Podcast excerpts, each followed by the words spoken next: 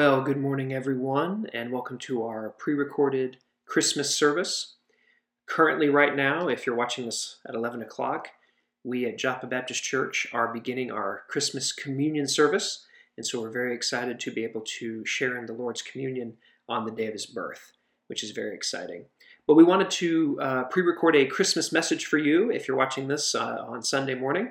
Um, it is December 25th, Christmas Day, so hopefully you have unwrapped presents with kids and grandkids, and hopefully you've sipped some uh, coffee with some uh, cream and sugar and, and gotten some good caffeine after waking up early.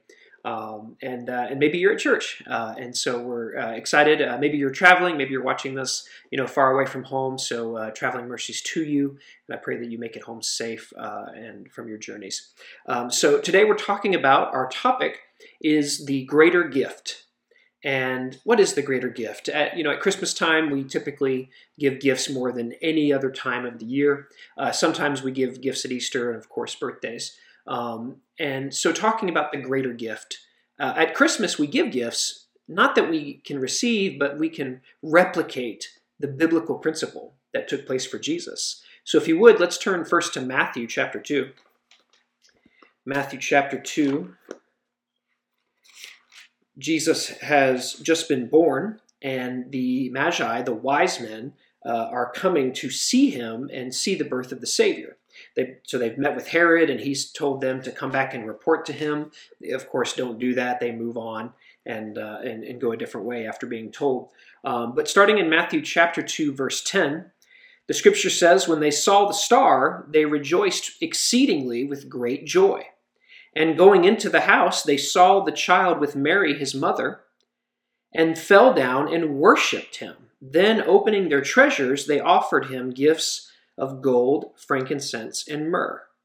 Now, there's a lot we could go into about these particular gifts of course, what the frankincense would do, the aroma, the healing properties of the myrrh, the obvious uh, uh, advantage of having gold in the ancient world. Um, but these are really great gifts to give any young uh, family, especially one who's just had a baby. Um, they're going to be able to use these things very, very well. So there's a lot there about the type of gifts that were given. The Magi thought about the gifts, they didn't just show up with what they had in their back pocket. Um, and this is where we get the tradition of giving gifts on Christmas. Um, and I know many Christian families who give three gifts because the wise men gave three gifts. Um, it's interesting that we uh, we typically depict this as three wise men because there are three gifts, um, but of course the Bible doesn't say; it doesn't give a number about the wise men. So Jesus receives a token of love from these wise men, a gift that represents their love and joy at his birth, and what his birth represents. So, this idea of gift giving, you know, it's so easy to criticize the commercialism of Christmas and that it's all about gifts and that's why it's so special. But I think as you mature in your faith, you get spiritually older, you begin to see more and more that, that gift giving is so much more about the joy and a joy that comes from an origin point from the birth of Christ. So, what does Jesus represent? To most people, he represents Savior, King, Lord, Redeemer, you know, atonement maker. He is these things. And these things start at his birth because his entry into human flesh, into the world, is the beginning of a short 33 year long plan of redemption. He's going to be born so that he can die. He had to be born so that he could die. Without his birth, we don't have the death and we don't have the resurrection. So it's very exciting to, to, to give gifts to one another because it's a representation of the gift God has given the world. And this is a gift that God has prophesied for a long, long time.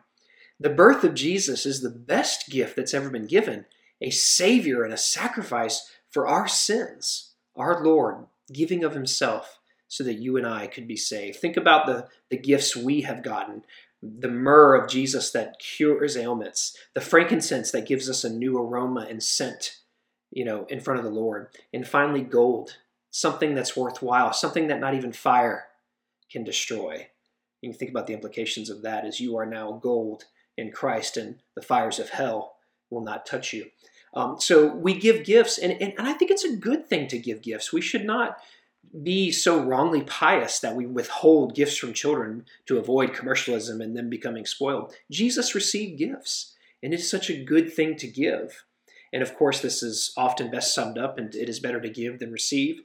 Really, what that's tapping into is the joy of, of loving somebody and giving them a gift and having them experience that same love that uh, you, you have for them. And I think that's such a beautiful picture here because what we want is not all of us running around all the time and just like I want for me and I'm only going to do for me. This is the unchristian idea. This is the antichrist behavior is that I'm going to do for me only and I don't care about others. Jesus cares about others instead of himself all the way to the cross. So that's why that's so so important.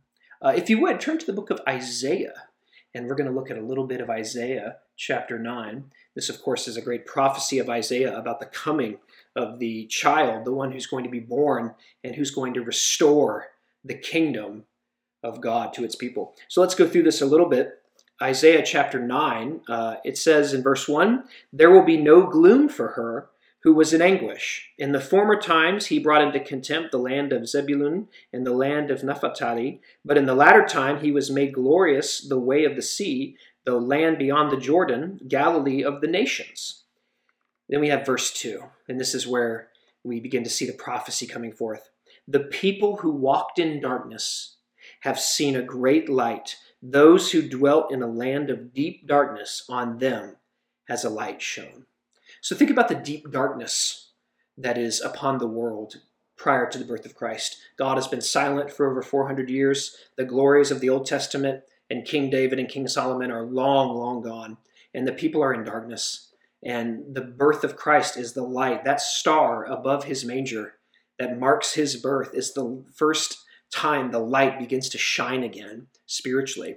Now, think about us. We live in a dark world as well the light of the world, Jesus, is the only light that lights up our darkness. He's the only one that transforms my dark heart, my dark soul, into one that has light by his presence. So we who walked in darkness have seen a great light. There's a lot of people who are still walking in darkness this holiday season. And if you have the light of Christ in you, you are called by God to show, to shine, to be that city on a hill that others can see your good works and they'll glorify their Father in heaven. So if you have the light, you're meant to shine. Verse 3 You have multiplied the nation, you have increased its joy. They rejoice before you as with joy at the harvest, and they are glad when they divide the spoil. Christ brings the joy not to not just to individuals but to nations. He saves uh, communities, he saves families, cultures, groups. Jesus is moving so so much grand uh, grander than we ever know or think. We always see our little world, our little bubble, and think that's all that God is doing. But He's moving on such a vast van scale, the scale we can never even comprehend how much He's actually doing. And the joy that we have, the harvest of spirituality, the love, the joy, the, the peace, the, all the fruits of the Spirit that are being gathered and stored by God in this great harvest. This is our joy that we can have these things and have these things together. It's such a beautiful, beautiful thing. Verse 4 For the yoke of his burden and the staff for his shoulder, the rod of his oppressor, you have broken as on the day of Midian. So God has broken the ones who will oppress his son and his people. The Messiah is bringing the freedom that's going to break the chains of bondage that are on God's people. And that's what Jesus is doing today. And he can do that for you. Maybe he already has. And you are you are loving the freedom that Jesus has brought you. But if you're wrapped in chains on something, Jesus is the only one who can break them. And I don't know what they might be. And I'm going to speak to Christians now because I think lost people, unregenerate people, you need Christ. But Christian, what chains are wrapped in you? What chains have you wrapped so tight that you feel like you can never break free? And sometimes you wiggle out a little bit but then after a short time, it just tightens back again and brings you back down. What sin is that? Mark it right now in your mind because only Christ can break that chain. He is the only one who can destroy that bind upon you, and you have to go to Him. But the joy is, is that He has come and he will break that chain if you go to him. Verse 5 For every boot of the trampling warrior in battle, every garment rolled in blood will be burned as fuel for the fire. There may be a battle coming, there may be a war coming in our time, but there's a war right now spiritually, and we are fighting against powers of darkness, against the prince of the power of the air. Paul rightly warned us that our battle is not fleshly, it is spiritual, and that is where we must meet the enemy and ready to win. Verse 6 For to us a child is born, to us a son is given, and the government shall be upon his shoulder, and his name shall be called Wonderful Counselor, Mighty God, Everlasting Father, Prince of Peace. This child has been given today for you and I. And it's not so that he could stay a baby in a manger and we always have baby Jesus who's so cute and cuddly and we just love forever. No, this baby grows up to be. The government falls on his shoulder and he grows up to be a counselor. He's a mighty God. He's an everlasting Father. He is a prince of peace. And he brings that peace. If you're struggling this Christmas day or these holidays, it may be because you don't have peace. And I would encourage you to turn instead to the Prince of Peace, the one who can take away that shame, that hurt, that pain, that sin, and bring you peace. Isn't that what you want more than anything else? I know it's what I want. Verse 7 Of the increase of his government and of peace, there will be no end. That is one of the greatest things about following Jesus is there's no end to his peace. Right now, today, you can find peace in little things, even food or relationships or a career, but it's going to end. And you'll have to find something else to satisfy that longing for peace in your heart. But I'm telling you, the scripture is telling you, the Prince of Peace, of his peace, there will be no end. Turn to Jesus Christ and live and find a peace that never ends. It is everlasting, which means it will last you for eternity as you spend in glory with the Father. On the throne of David and over his kingdom to establish it and uphold it with justice and righteousness from this time forth and forevermore. Righteousness is coming. Holiness is coming. Hold on. I know there's sin all around you, there's sin within you that is causing you distress, causing you grief, but hold on. Don't give up. For if we give up, we will fall and will be it'll be revealed that we were never truly serving him. God's people are going to hold on to the end. And God is not going to let his people fall. He promised in his word, John chapter 10, if you're in my hand, I will not let go. If you're in my hand, nothing can take you out. And that's such a beautiful, beautiful promise today. I have another text I'd like to turn to, if you don't mind. This is going to be a, a great place, I think, uh, is 1 Peter chapter 4. So if you turn to 1 Peter chapter 4, while you're turning there, I just want to go on. We have the gift of Christ. He's a precious present for our weary souls. His kingdom will not end, and his love for you will never, never end. It'll never be revoked. You can never sin enough to stop Jesus from loving you. He is going to come in with love and take away that sin and replace it with his everlasting peace. So, this is the gift that you and I have been given. Matthew chapter 2, he was given physical gifts. We give physical gifts. Isaiah 9, we have a son who has been given to us for salvation, not for just this world alone, but for the next eternal world that God is creating. Now turn to 1 Peter. 1 Peter chapter 4, starting in verse 8. It is now time to challenge ourselves. Since we have been given such a great gift, since we have been given the thing we need to go on and share in the love of Christ, let us now share with others. Chapter 4, beginning in verse 8, the scripture says, Above all, keep loving one another earnestly, since love covers a multitude of sins. I know there are hurts in your families right now. I know there are hurts in marriages and relationships and children. There are people who have left, who have abandoned you, they've abandoned the family. There are people who have divorced, who've broken, who've who've hurt, who've been hurt so bad and so deeply that they may feel that they can't love anymore. Christian, if you've been given the gift of Christ today, if you trust in that promise of Isaiah 9, then it is now time to begin to give the gift this Christmas of the love of God. Look at that verse again. Keep loving above all other things. It's more important than anything else. Keep loving one another earnestly. But we don't do this in our flesh. Instead, we always turn to reasons why I don't have to love somebody and why I'm so offended by somebody and why God, you know God isn't going to make me love certain people. But the Bible doesn't say that. Love one another earnestly. And why? Because love covers sins. It covers a multitude of sins. Whatever hurt you have going on today, whatever pain is in you right now, love is covering. Love is covering. Love is going to cover your sin and the sins of others. You have, have you ever felt that feeling of when you know you did wrong and you ask for forgiveness and it is given to you freely versus when it, it is withheld from you? You know how much that hurts when it's withheld, and you know how much the joy just floods your heart when it is given. And you have that gift today. And love will cover no matter what has been done to you, no matter how bad the hurt, no matter how bad the pain. And I'm not discounting how much damage has been done. You may be uh, seriously injured, physically, spiritually, whatever it is, mentally. And, and it's going to take a long time, but, but I'm promising you, the word is promising you, love can cover it. Love can fix it. God's love makes all things new. Go on to verse 9. Show hospitality to one another without grumbling.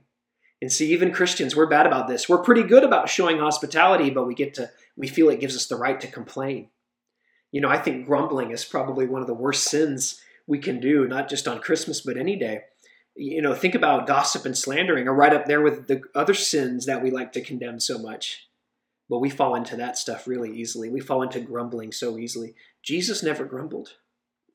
Jesus never went, Oh, I'm so tired of these people. They're so stupid. They're so lame. They just never get it. I'm so sick of it. Now he says, Father, take this cup from me. He says, How long will I labor with you? But those are a different intention. He never grumbles the way we grumble. And we need to stop our grumbling. We need to rest in that covering of love and go on to verse 10 as each has received a gift. Now that I believe that's a reference to the gifts of the Spirit, whatever your gift may be.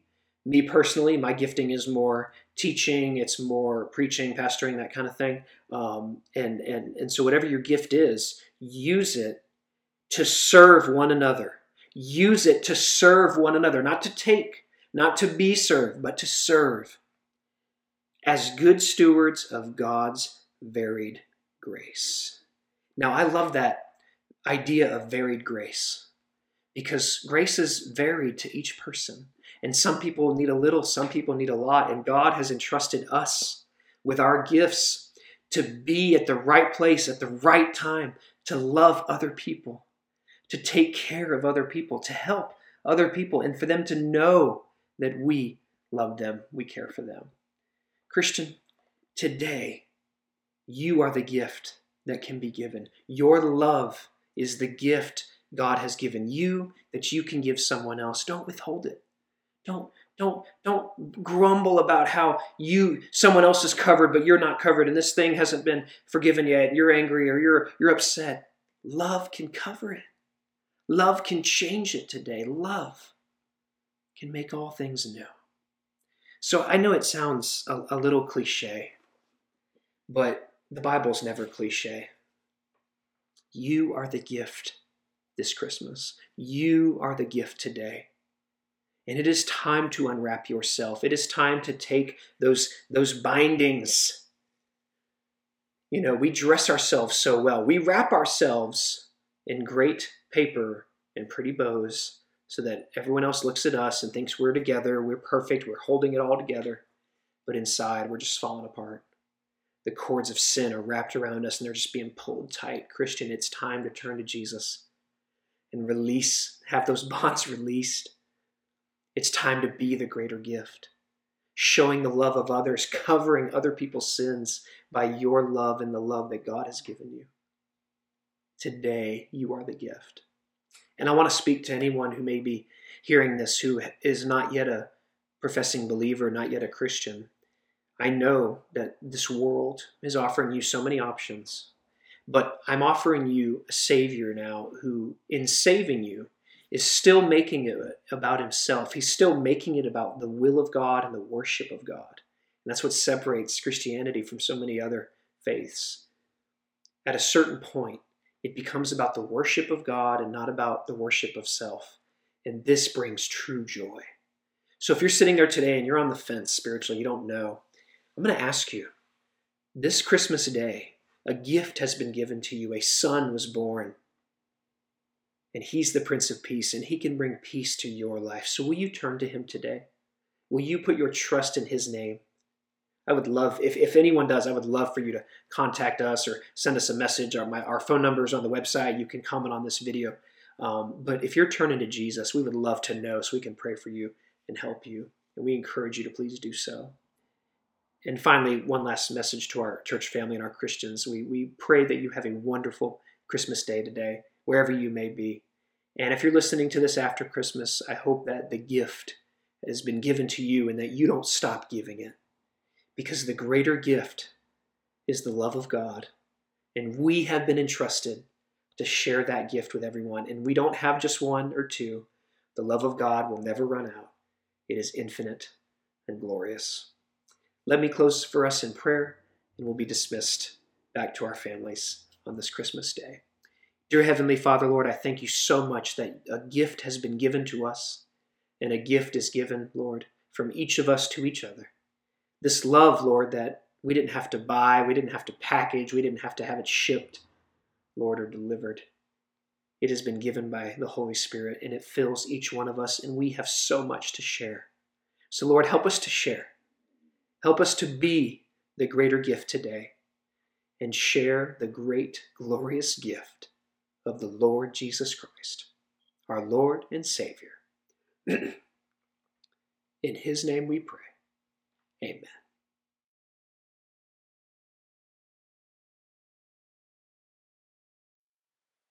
Good evening, everybody. Uh, I know there's some that may be here that, that hasn't been here before on on the Christmas on Christmas time. So this is kind of a tradition that we've been doing for well ever since Brother Robin actually came here in 2008, and that's when this tradition started. And somehow they picked me to read the read the Christmas stories. I've been reading it every year since 2008. So, and it's a blessing, and and I enjoy it and, and, and everything. So we're gonna we're to read from the Gospel of Luke. We know he was a physician. We know he wrote the Gospel of Luke, and he's going to give us his interpretation of of the Christmas story and how how Mary uh, delivered the baby Jesus on that that good and beautiful night that it took place. So I'm going to read what the scripture says here. I'm not going to get into a bunch of over what it says. I'll just read what it says, give you maybe a point or two here and there. That's it. Okay. It says, Now in those days, a decree went out from Caesar Augustus that a census be taken in all the inhabited earth. Now, in what days? He's talking about here, Luke is talking about in the days that Mary was very close to birth. In those days, it was time, almost time for her to give birth. And at this time is when he put out this decree, a royal, a royal command, basically, to go and take this census. Now, this was the first census taken while Quirinius was governor of Syria and everyone was on his way to register for the census, each to his own city. Wherever you wherever you were born, you would go back to your to that city and register. And obviously they wanted to tax you. That's what this was about. Joseph also went up from Galilee, from the city of Nazareth to Judea, to the city of David, which is called Bethlehem, because he was of the house and the family of David. And he went up there in order to register along with Mary, who was engaged to him and was with child. So they were born, they were living in Nazareth at this time, but they're born in Bethlehem. This is where, where they had to go back to. And while they were there, the days were completed for her to give birth. It was very close when she left. Now the time has come once they reached Bethlehem here. And she gave birth to her firstborn son, and she wrapped him in swaddling clothes and laid him in a manger because there was no room for them in the inn. So they're there, they're in Bethlehem, and they go go to this inn. There's no room there. There's a stable outside the inn where some animals are being kept. So that's the only the only place they could find. So that's what that's where the where they're at. And in the same region, there were some shepherds staying out in the fields and keeping watches over their flock. This was great pasture land right right out in the in the fields close to where they're at. So these shepherds are out there doing their duty, doing what they're supposed to do, and watching over their flock. And an angel of the Lord suddenly stood before them, and the glory of the Lord shone around them, and they were terribly frightened. You can imagine. They're minding their flock, and an angel comes, the sky lights up, and they see the glory of it. I would be a little nervous too, a little, little afraid too. But the angel said to them, Do not be afraid, for behold, I bring you good news of great joy, which will be for all people. Don't be afraid. I've come with good news, not bad news. And this good news will be for all the people. For to, and the angel goes on and says, For today in the city of David there has been born for you a Savior, who is Christ the Lord. It says, This will be a sign for you. You will find a baby wrapped in swaddling clothes, lying in a manger. And suddenly there appeared with an angel a multitude of heavenly hosts, praising God and saying, Glory to God in the highest, and on earth peace and goodwill, peace among men with whom he is pleased. So it tells him how he's going to find the baby. So when he gets into Bethlehem there, you'll know how who who the baby Jesus is and how to find him. And then when he's telling him that, all of a sudden a multitude of angels angels comes down. Not just one or two, but the sky lights up with a multitude of angels. Even in Hebrews, the author of Hebrews uh, tells us in chapter one, verse six, that when when Jesus comes again the second time, that all the angels, not just a multitude, but all the angels will sing or will be glorify him. And then when the angels had gone away from them into heaven, the shepherds began saying one to one another, Let's go straight to Bethlehem then and see this thing which that has happened, which the Lord has made known to us. They, say, Let's go and see what, what exactly what's taking place here. So they came in a hurry and they found their way to Mary and Joseph and the baby as he lay in the manger. And they go in, they find him, they find his, that he is in swaddling clothes and he is lying in a manger. They realize that they're in the right place. And when they seen this, they made known the statement which had been told them about the child. There were, they tell Joseph and Mary what, what they had been told, what the angel had told them and anyone that was around, any relatives, any friends that was around close, they all w- was able to hear what they had to say. But Mary and, and all who heard it wondered at the things which were told them by the shepherds. You can imagine they were wondering. We know that, that they all expected a Messiah at one time, but they thought this Messiah would come in on a white horse with a sword, swinging to be their Savior. But he comes in as a as a baby. So they're all wondering and talking about how can this be. And but Mary treasured all these things, pondering them in her heart. She didn't have to wonder. She had been there. The angel came to her, explained to her what was going on. So she was way ahead and understood a lot more of what was taking place than they did. So, so again, she kept thinking about this and in her heart. And then in the last verse here, and we'll close. The shepherds went back. They left. They go back, glorifying and praising God, for they all had heard and seen just as been told them. Just what the angel had told them. They went back to their flocks again, and they talked about it and heard and they seen and they understood what had taken place. So that's the story we read. Uh, we read each each Christmas, two or three days before, and uh, so I'm going to close this in, in prayer and and again, uh, I just thank the Lord and Jesus. I thank you and praise you for the opportunity you've given me for all these years to to read this this Christmas story. Father, we want to thank you and praise you for the, the, the opportunity that all of us have to gather together here this evening and and to, uh, through, through this holiday season to celebrate the birth, the, the day that you you came down as a as a baby and you came down in the flesh and came save us of our sins and pay the penalty for our sins, which we are not worthy to do. We thank you, we praise you, and I, I ask that each and every one that's come out here tonight that you will bless them according to your will. In Jesus' name we pray. Amen.